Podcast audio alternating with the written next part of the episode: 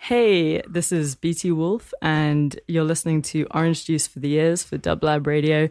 Uh, and we are here with the amazing Donick Cary, um, who literally just walked in and is in a sort of flurry of activity in his life at the moment. Super exciting stuff, as always. Um, so, you know, to introduce Donick, like he is the man behind pretty much your you know, the most loved comedy shows from Simpsons to Parks and Recreation, got his start on Letterman. Uh, so he's kind of responsible for making me laugh all the time, which is a, a pretty good responsibility to have. Um, but in addition to that, he has founded this incredible music charity called Musack, which has the vision of sort of getting, you know, music and instruments to teens um, and kids uh, in in the states, but also outside the states, um, realizing that for him, you know, music was this thing that got him through high school, and and it was this sort of source of great comfort and and a great friend. So, Donick, you're here. How are you doing? I'm doing great. Thanks for having me and congratulations on the show. Well done so far. Everything's going great. Um, yeah, glad to be here. I love how you say everything's going great when this is the first show. Yeah, nothing. Well, nothing's gone wrong. so far, nothing has gone wrong. Um, and we listened to The 11th Hour by uh, Rancid, and that was, uh, I guess, kind of the first time I met you or I encountered you. It was in your garden um, and at a party. I didn't really know what this party was, except that it was for this incredible charity that you'd set up. And, you know, I'm not actually a huge party person, um, but it was without a doubt the best experience I've had in Los Angeles. No, that's awesome. yeah, yeah. Nothing more inspiring than a than a rancid song to kick off the off the day. Um, I like that you call it our garden because it's just a big backyard. And uh, we tried gardening this year, and I have some beans coming up, but I'm not doing very well otherwise.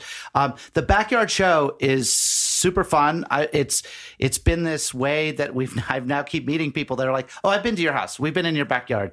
You know, we saw we saw the English Beat there. We saw Rancid there. We saw whatever. And like, oh, right, that's so cool. And I never would have even known you were there. But it's a good connector. Oh wow, I feel very special. no, but it was you know it was the, just this feeling of like I don't know. I guess you know what it had and what I feel like everything you do has, and also what music has, is this amazing feeling of just good people doing things with good intentions and being super down to earth. And like so watching Tim play that track unplugged in a tree you know you don't get more grassroots than that Yeah, uh, you know this this is one of those things that sort of you know we say a lot when we're writing stories that like oh it's be nice if it happened organically and it becomes a little bit of a cliche that you're looking for things to happen organically or whatever. But this charity happened very organically. It came out of the high school I went to. There was a very simple need. They just had some kids who needed guitars and you know, I, I I knew what it was like to be those kids, so it's very easy to empathize and see what they're going through. It's a it's it's a place that um I grew up on Nantucket Island, which there's a lot of um, extreme wealth disparity. There's a lot of um, winter versus summer. There's a lot of uh, uh, and it's very claustrophobic in the winter. So when there was just like we need 10 guitars it was like oh that's a very easy thing to do let's get 10 guitars and then music started happening and music is the thing for me that gets you through almost everything um, and when it came up again a year later when it was like well how do we raise money to get things that make music it was like well why don't we just make music like and you start this sort of feedback loop or perpetual um, sort of the wheel. The wheel starts rolling, and it's like if music is being made and that's raising money that then can make more music, then more music will be made, which will make more money to get more kids playing music. So it was such a wonderful way to look at charity was like oh we get to do something really fun and something really fun comes out of it and and so it was easy And it feels good, you know. And I think when you do something that you ultimately have so much passion for, which you do, I mean, music is such a huge part of your life, then you're doing it you know, with for the right reasons, with the right intention. And people feel that. And so they want to be a part of it. And as you said, it is that positive cycle. And Well, yes, and I mean the, to the other thing you were saying too was just like it always it was always the DIY spirit of music, which is like you can have the power to do it, whether it's just you have a guitar and you're playing something, or you figure out how to manage a turntable or do beats. However you want to make music, you can do that and have the power to do that. This was an extension of that. Was like, oh, we can start a charity. Oh, we can have a if we set up speakers, people will come and play. Um, and that spirit kind of pervades the whole thing. Uh, so people like Tim Armstrong, when they hear about it and it goes like, oh, that's how I think. That's how I do things. Let's, I'll just come and play in a tree. So that's been a, he's been a wonderful, uh, he's a five time Musack backyard concert veteran now. So wow, how, out of how many? out of this year will be our ninth concert, uh, backyard concert. And it, you started it 2007. So the, The charity festival. started in 2007, and um, it really was like for the first two years we were just supporting the kids on Nantucket, uh, and that that grew and grew. What, what made me again organically it sort it sort of took on a life of its own. We were supporting 10 kids originally, then 20 kids playing guitar. Getting little videos of them playing songs, and I was like, "Oh, this is so cool! What else do they need?" And then they were like, "Well, they want to do a middle school production of Lion King." We need to buy the sheet music. And I was like, oh, well, we could support that's music. Why not? And then uh, the service industry there is mostly now, not mostly, but a lot of Jamaican, Bulgarian, and Honduran kids. And they came to us and were like, we don't want to play guitar. We want to rap. So we want to start a rap lab. And how do we do that? And we partnered with some some people there to set up a rap lab. And so all winter they worked on rap songs and they sent us these songs that were filled with very uh, i would say r-rated material that i was like well you can't really play this at your school but it's great. You're sharing your stories and your feelings and getting out you know and they were it was awesome you know just to hear what was on their mind. But we did some podcasting. We did a whole bunch of stuff there. And it's it occurred to us like oh well let's keep this going. We need some more money for this. Let's do a show in our backyard. And once we had Yo- yola tango was the first band that played along with dengue fever a great local la band um, that does cambodian psychedelic rock. And um, the soft pack who I, i'm not sure they're still recording but they're great guys. And then we had a few comedians in between and it was just like a, a barbecue bunch of great music. And we raised more money than we thought we would. It was just donations. And we were like oh my god maybe we can do more than just Nantucket. Why wouldn't we do something here? We're in Los Angeles. So we started some outreach with um, LA Unified after school programs. Uh, Compton, one of the first things we did was was buy drums for a drum line in Compton. Um, and once once we did a couple programs in LA, it was like, well, why couldn't we just support music anywhere? and then it started growing, and now. s- Last count, it was about four thousand kids in twenty different locations. Um, Amazing, amazing. And so, you know, with the idea of this show, Orange Juice for the Ears, um, being about essentially music going way beyond entertainment as something core to our humanity, our identity, our well being, our ability to connect. You know, and I have this music dementia project, which very much reminds me of, of that. So I feel like, you know, I'm going to read the full quote, which is Oliver Sacks, you know, neurologist Oliver Sacks. And I'm just, I feel like everything that you're doing sort of embodies that. But I'm curious to know what your take is. So music can lift us out of depression or move us to tears. It is a remedy, a tonic, orange juice for the ear. Yeah, for me, you know, like um, as somebody who's always, I, you know, I grew up. I'll just talk about religion for a second because it's one of the things that humans grasp onto to try to make sense of everything. Um, is I grew up in a very liberal Unitarian. Uh, church like we'd go to church every week but they were brewing beer in the basement and it was mostly old hippies and it was a place to read poetry and it, it, it was not um, about guilt and and uh, uniformity and showing up Going and to stuff. hell. there, was, there, there was there was really no hell. It was sort of like here's a place we can share ideas. Um, as I grew up and looked at what religion offered a lot of people and what they looked for, I started started to realize like, oh, I guess the reason I don't seem to need this for myself is that music has always provided this. It's always there for me. It's the thing that we have ceremony with when the, the way we we um, celebrate and mark occasions and years passing and birthdays and what would be christenings. We have we play music you know? Um, but it's also there when you're down, when you're depressed, when you're like it feels like you're all alone, when you're you know, um, and also it it somehow helps you understand love and uh, uh, uh, mortality. And you know all the big things. It's like oh there's music that helps you with that. It's also something that is non-denominational and uh, you can do with it what you want. It's a tool for you and it's infinite and there's a million forms of it you know? So it's a and it's a way to connect and unify with the rest of the universe and the other people and and stuff. So um so i love the quote. Um and and yeah music has always it is really something that like we should be supporting it makes you smarter it makes you a better person it makes you connect with other people and be able to express yourself it's like all, good Yeah.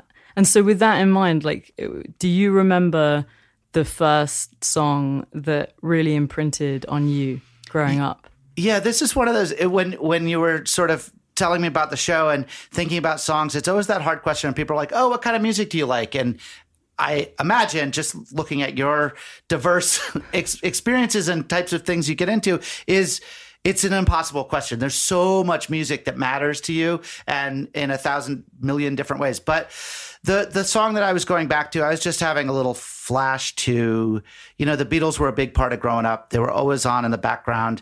That I think they're a big part of the DNA of a lot of us anyway, you know, but um the the song that just was jumping out for no random i mean for a little bit of a random reason was the two of us which really i had a wonderful childhood uh, my mom was very creative and would a lot of my worldview came from um she, she, her quote is always the enthusiasm for the silly things. Like she embraced things. She saw the world as inspiration to create and give back. Uh, so that song was always about sort of felt like one of the first things as early as three or four years old, going on adventures with my mom out on Nantucket, walking through the moors and finding basket weaving materials and making baskets or whatever. Well, let's take a listen to the Beatles and Two of Us.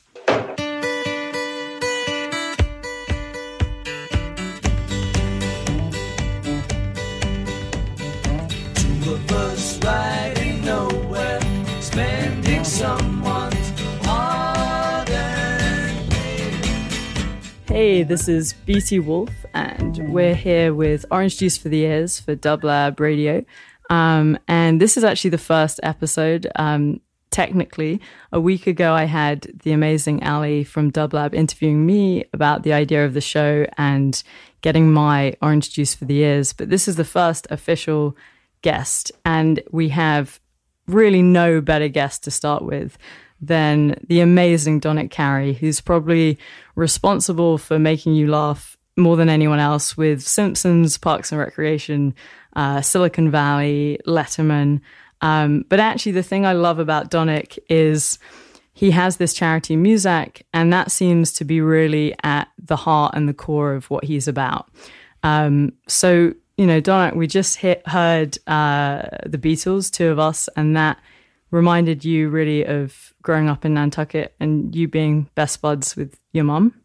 Yeah, I think I think it's it took me a long time to be like, oh, it's okay to be best buds with your mom when you're three and four, and maybe your whole life. Um, you know, it, it I I had to I had to t- start having children before you can realize a lot of those things, and you're like, oh, it's okay to also like like Star Wars and be like enjoy things with kids. It takes a lot of the filters off again, and you go like, all right, we could just have fun sometimes, and um, I think. Uh, it it also made me flash back a lot to the time I spent with my mom and how giving she was to you know when you're three four five even 10 12 50 you're in a bubble you don't realize that you're just all about you and what you want and whatever and she was just there and was up for it and we sang and read books and just you know so So, w- was your family, you know, was she, was your father, were they musical? Did you have music in that? Was that part of your childhood very much? for sure. I mean, I, I, I would say, um, you know, there was the, we, it was all records then. There was always a record player. There's always records spinning. Um, you know, one of the one of the strands of my DNA when I look back and go like, oh, that's why records make so much sense to me. Is is um, you know, my dad was a DJ in high school in the 50s, and he was. I think it was. I'm not sure exactly the years. I think it was 54 to 58, but it's really like the birth of rock and roll. So he bought every 45 then. He meticulous, meticulously labeled them, organized them, and put them in boxes, which he ha- has had. He's given them. I have them now. They're, it's this wonderful collection of old 45s. But as a kid, I'd go over and open these boxes that were like like ceremony you talked yeah. about they were they were better than you know like opening a bible or something. And you start to page through and you're like who's ricky nelson? Who's who's eddie cochran? Who's elvis presley? Who's the everly brothers? And you carefully play one. You'd listen to the song. Oh the crickets. What these sound a lot like buddy holly. Oh no no the crickets were buddy holly before buddy holly was his own thing. You know you just learn how music kind of morphed when rock and roll is being discovered by all these people. Um, so that was a wonderful way to bond with my dad but in a bigger sense, there was always records playing. You know, it was the I, I was born in '68, so from '68 to '78, it was those years of of rock and roll records of of that were always. Um, you know Fleetwood Mac and and Elton John and the, a lot of Beatles, Bob Dylan. Um, so yeah, always music, and they both played music too. My mom would write songs all the time. They were theatrical, made, did plays. My dad played bluegrass harmonica, so there was constant music. Amazing. And I think, no, you touched upon it. It's like, and I know I go on about it, but that, you know, that physicality of records, that sort of tangible component, that feeling of like opening it up like a story, and, you know, you have the artwork, you have the liner notes, um, you have this ceremony. And it, you know, really for me, like, that imprinted on me as a kid and that was what led to everything you know because it was just this real feeling of of discovery and imagination and sort of you know thinking about what that all meant. And it wasn't just the music but it set the stage for the music. And it sort yeah. of allowed the music to then go deep. Yes. And, and reminded you to like sit down open this thing. You're you're taking a little journey now so so stop for a second yeah. and and go with the artist you know? Let's see where they want to take you so in that in that vein, was there an album that you really remember sort of impacting upon you, hitting you in the face? um, I mean, there's so many. I, I know I sent a couple back and forth. What did I land on? yeah, that, that, would be fun to play. I know there was like it was. This is one of those impossible questions. Soon as you say, "What's your favorite album?" or whatever, I flashed through like. So it was yeah. So you know, it's kind of funny because Donick sent a few um, for a lot of them, he had a pretty clear answer, but with this one, there are a few suggestions. And um, I felt like Dead Kennedys and Holiday in Cambodia. Okay. I kind of Great. felt that that was what was at your, you know, the secret real answer, just because of the fact that, you know, you're you're a teenager at that point, and it's sort of everything that it kind of came together with realizing Reagan was a dick and you know all of that stuff. Yeah, there was something about the Dead Kennedys for me that was like I, I, I love punk rock. It was it was a place where suddenly music was your own. It felt like it was something you were bringing into the household or into the you know like finding and bringing in. It certainly wasn't a part of my mom's record collection, um, but somehow you know I love the Sex Pistols and and and the Clash and the Damned and you know the big the big ones. But that somehow the Dead Kennedys, when that landed, and the Ramones, uh, crazily, obviously, I don't know why it, obvious, but um, Iggy, I could go on and on and on. But somehow the Dead Kennedys were a those albums were coming out when I was that age, so they were brand new. These were new ideas that be, were like landing in your lap, and it was this mix of very ominous, which the times felt like, and maybe we're still in those times, and maybe the times always feel a little ominous, but also super funny. Like there was something going on in there between the art and and what the way Jello was delivering stuff and their names and their the whole ethos was like, oh yeah, we're gonna kill you with both sheer power, comedy, and identifying that as all ominous, and we're not buying into any of this bullshit. Okay, so let's have a listen to Holiday in Cambodia, Dead Kennedys.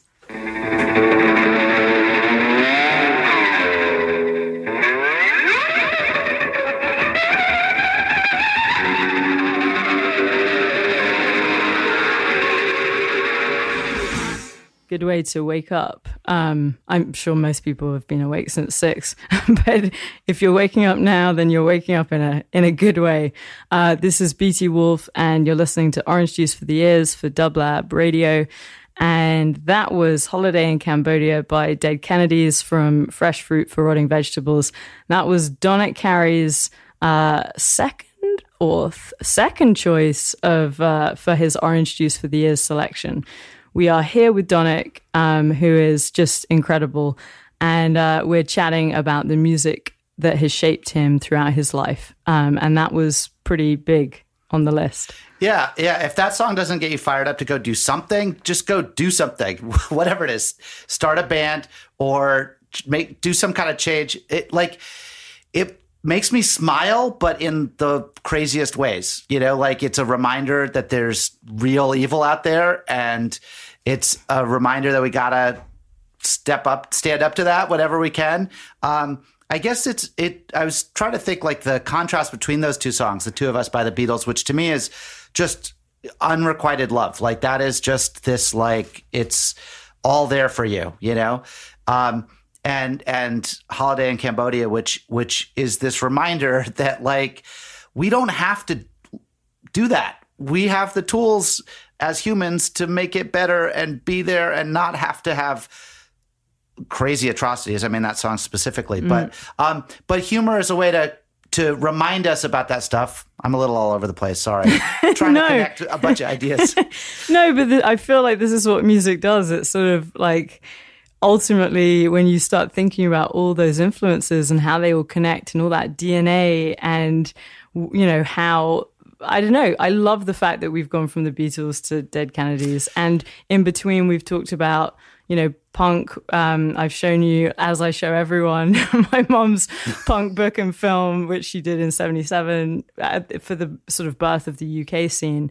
Um, and yeah, I don't know. I feel like music just gets you fired up, and and it's good to be fired up. What was the first? Uh, not to go on a huge sidetrack, but what was the first song for you from your mom from the UK punk scene as she was covering that?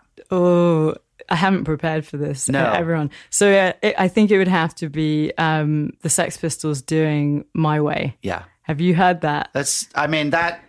Just the video of that from yeah. Great Rock and Roll Swindle is one of the like clearly a peak in punk rock, but also in music history of, of Sid Vicious stumbling down the stairs and and uh, yeah, yeah. Oh, and then the I guess the Dead Kennedys on this album doing "Viva Las Vegas" is is like the the punk rock rebirth of Frank Sinatra or Elvis Presley. There's some continuity there of going like, yeah, things are changing. You know, um, stand your toes, people. And would you, because I feel like Musack, you know, your charity, uh, has a very punk rock spirit. Mm-hmm. So, you know, would you say that your sort of love of punk in your teen years is that something that influenced the the sort of vibe of the charity? Yeah, I mean, I think um, I think it goes back to that DIY thing, which was always very punk rock, which was like all you need is a guitar, all you need is your voice, all you need, you know. Um, all we need to do is get set up some speakers and people will come and play. Uh, the the the idea of this that kept resonating with me that that um, the charity kind of comes from is to me the original punk rocker is Woody Guthrie, who just went out with a guitar and spoke truth.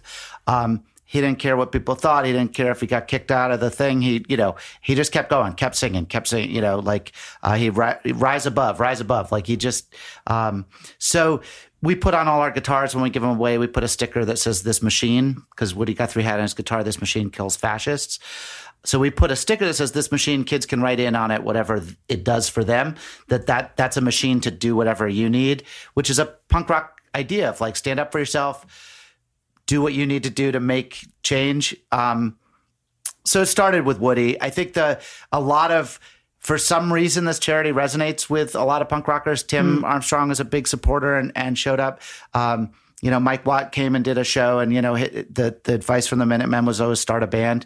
Um, I think that's what we're trying to do for kids is find find your people, start a band, speak your mind, tell us your stories. Like any version of that is is there's no nothing premeditated about it except just go do it and so, with that idea of Musack's mission, essentially, of making teens and kids empowered, and I think it comes back to that word empowering, you know, which is sort of the punk spirit and everything that you're saying.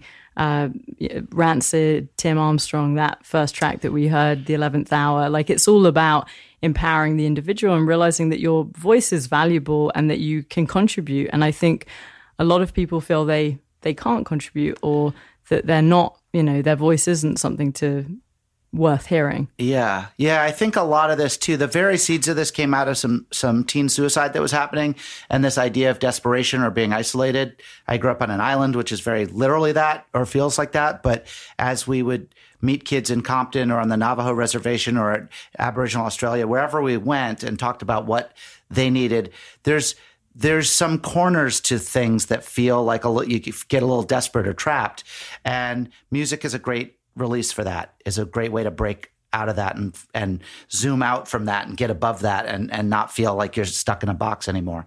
Was there a time in your life when you felt that music really was a savior for you in a very specific way?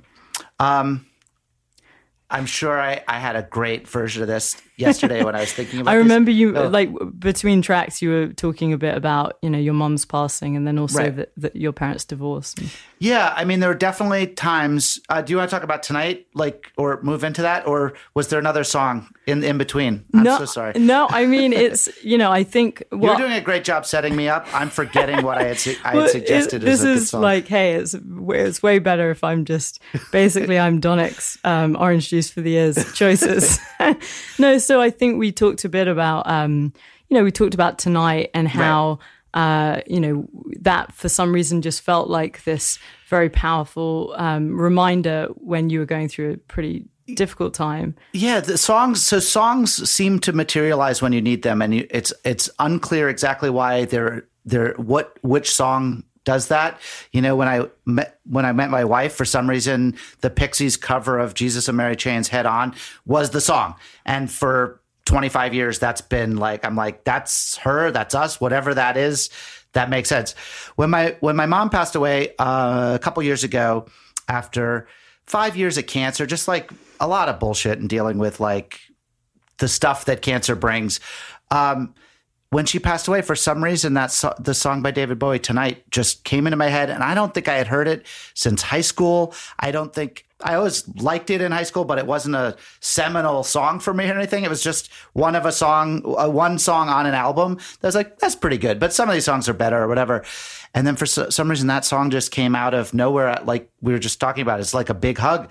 It's David's voice and very simple lyrics. Tonight, everything will be all right. Like just okay, it's okay, it's over. This battle with cancer, this all the all the crap that you deal with in your life, it's okay. That's that we're gonna let that go now. What a beautiful thing for her for that for that I could let that go too. Um, so that song was there. It's yeah, because and I, you know, we, we were sort of saying, but I have only met one other person who felt like tonight was a song that they'd um, highlight because in many ways it's it's kind of cheesy. It's not necessarily the period people really associate with Bowie's like high point, um, but you just listen to that and you cannot feel anything but pure love. And I I don't know how many thousands of times I've heard it, and it always makes me feel sort of like yeah, like everything's going to be okay. Um, so, and that was actually the track that I chose a week ago to send into space because I felt like I felt like if aliens can just get a sense that you know we s- make some pretty good stuff here on Earth, even if we make some pretty terrible stuff. Yeah. And you know, Bowie singing that with Tina Turner, the the even watching them live do that, and just how much love was between them, and then him writing it with Iggy, and you know, it feels just like there's no ego in that whole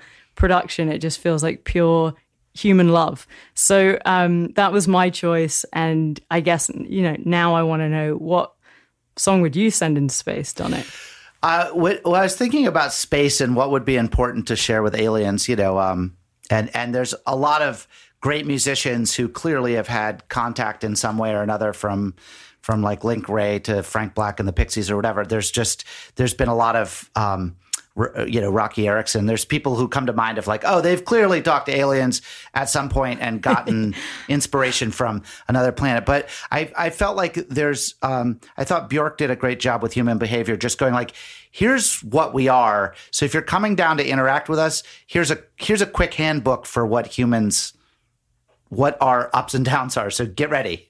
Okay, well, let, on that note, let's hear Human Behavior by Bjork.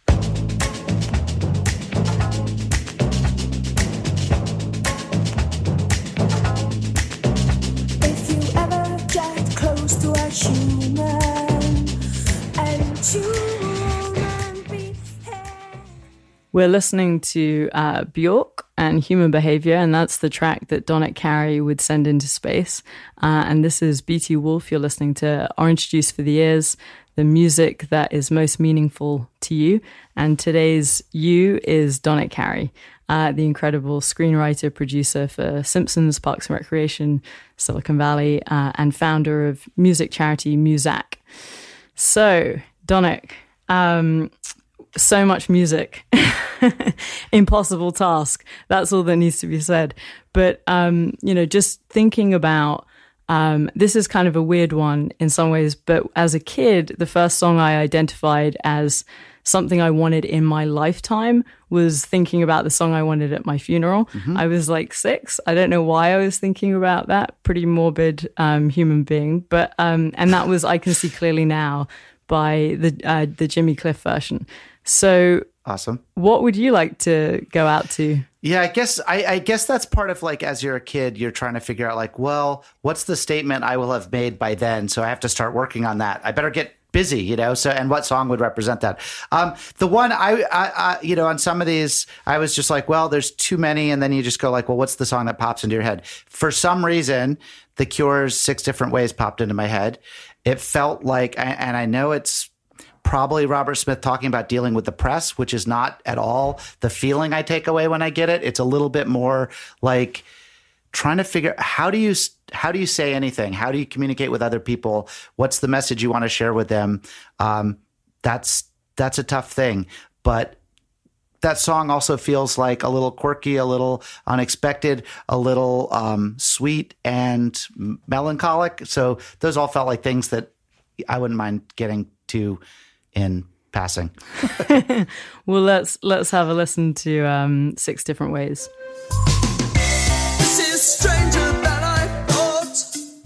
Six different ways inside my heart, and everyone I'll keep tonight. Six different ways go deep inside. That was Six Different Ways by The Cure. Um, and that was Donick Cary's uh, fourth choice in Orange Juice for the Ears as the track that he would like to leave uh, this mortal coil to. I think it's just one comment on that is I think it's this is stranger than I ever thought. Six different ways inside my heart. Both of those things for me are always like like Jim Morrison has a line, right? Like this is the strangest life I've ever lived or whatever. Is like everything is strange if you look at it right. Nothing is expected unless you fall into some crazy routine, which is not what we should be doing anyway. The way you evolve is constantly not being in routine.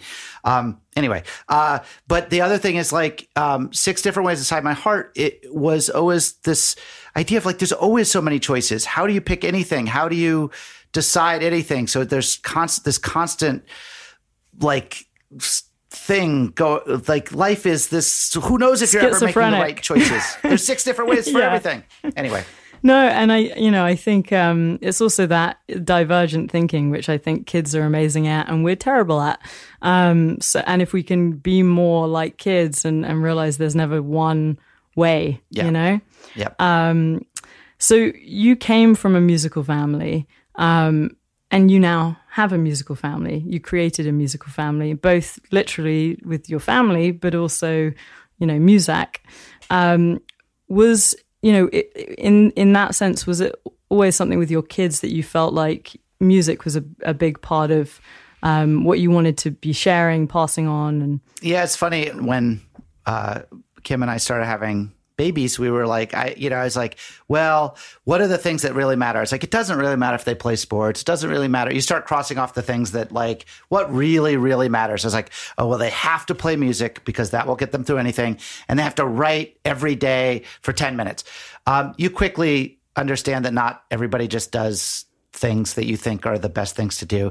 We started with piano. Our daughter was like, tried valiantly to play piano, but hated it. And I was like, well, this is absolutely not the point of playing music is to be, be put down in front of a piano and terrified, go to recitals and stuff. Um, so then I was like, oh, let's just, let's, let's just play music all the time and let's have concerts in the backyard and let's expose them to whatever music they need. And I was talking about like taking to her, to her, her as a teenager to a Bjork show and watching her eyes light up and going like, oh, Bjork is connecting with her. That's hers now. She's finding her own things anyway. I mean, when I look at her playlists and there's people who've played in the backyard like Jonathan Richman and I go like, oh, my teenage daughter also, Jonathan Richman means something to her, but so does Panic at the Disco. And she's got this wonderful palette of tools to now use.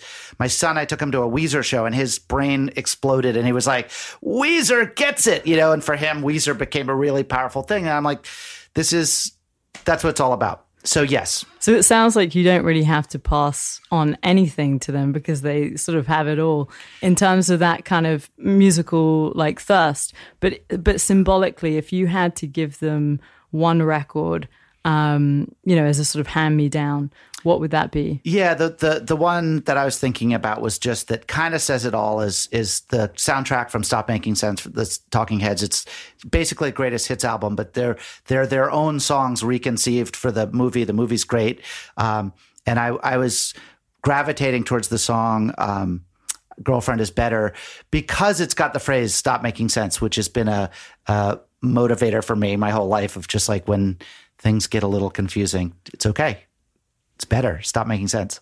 And is that something that you feel like, um, you know, so if, if we're looking, say, at the music landscape today, what do you think we have gained and what do you think we've lost? Maybe since, you know, you were growing up in Nantucket.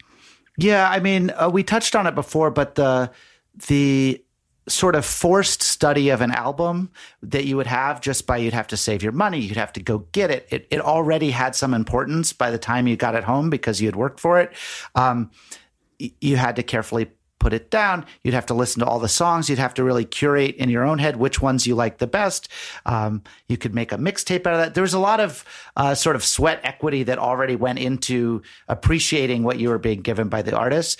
Um, so there was that, that. I think we've lost some of that, which is a bummer. Now you can still pursue stuff that way, but there's a little bit of like, it's very hard for me to consume music. There's way too much. If Spotify goes like, here's your here's this week's top songs for you. I'm like, here's 200 new songs. I like some of these bands. I don't even know where to start. It's on in the background. I'm not I'm not relating to it the same way. Yeah, I think it's twofold. There's not the same value attached as you said, and it's also you're not present, you know, and you're not there isn't a re- real reason to sit down with a record in that same way anymore. Yeah. Yeah. Um and so just looking back at some of your orange juice for the year choices, Donick Cary. Yes. What would you say? What's the thread that connects them all? Um, I I feel like I, I had a good way of phrasing this. So I would just say uh, that that they're all there for you when you need them. They all give you some. It's it's it's like a nonverbal playbook for how to deal with something. So it's hard to describe because it's nonverbal, but you feel it. They're all something that transcends our silly attempt at explaining what feelings are with words you know? Um, they all do that in some way. And you know we're just we're gonna close in just a minute and we're gonna close with um, on a very good note on stop making sense. Um, girlfriend is better uh, which was the the album and and the track that Donick would like to pass on to his kids um, and, you know, you've been listening to BD Wolf. This is Orange Juice for the Ears for Dublab uh, Radio. And our guest today was the amazing, is the amazing, still here, even though we've talked about the memorial track, um, is the amazing Donick Cary, um, screenwriter, producer, founder of um, the incredible charity Musack. Um, and yeah, I just, I guess my only last question is, um, what is it that you hope to leave behind with all the work that you're doing? Uh, yeah, I mean, I think the simple way to say it is songs to fill the air. You know, was um, is that it it's a it just keeps people can make music that makes more music. It would be a great thing. And where would where would you love to see Musack in ten years' time? Um, I would love that that we would get to a place that we were we had a little bit more just like some grants or some bigger financing that allowed us to start to connect all these kids in a in a more profound way whether that's travel and exchanges or just digitally that they can just be making songs together kids from Cuba and Appalachia suddenly collaborating or kids from Nantucket and Compton. So I feel like that's going to happen given your kick-ass raw energy spirit Thank, um, thank you. so, th- Donick, thanks so much. It's been a pleasure. The pleasure is mine. Thank you so much. And great show. Congrats. Thank you.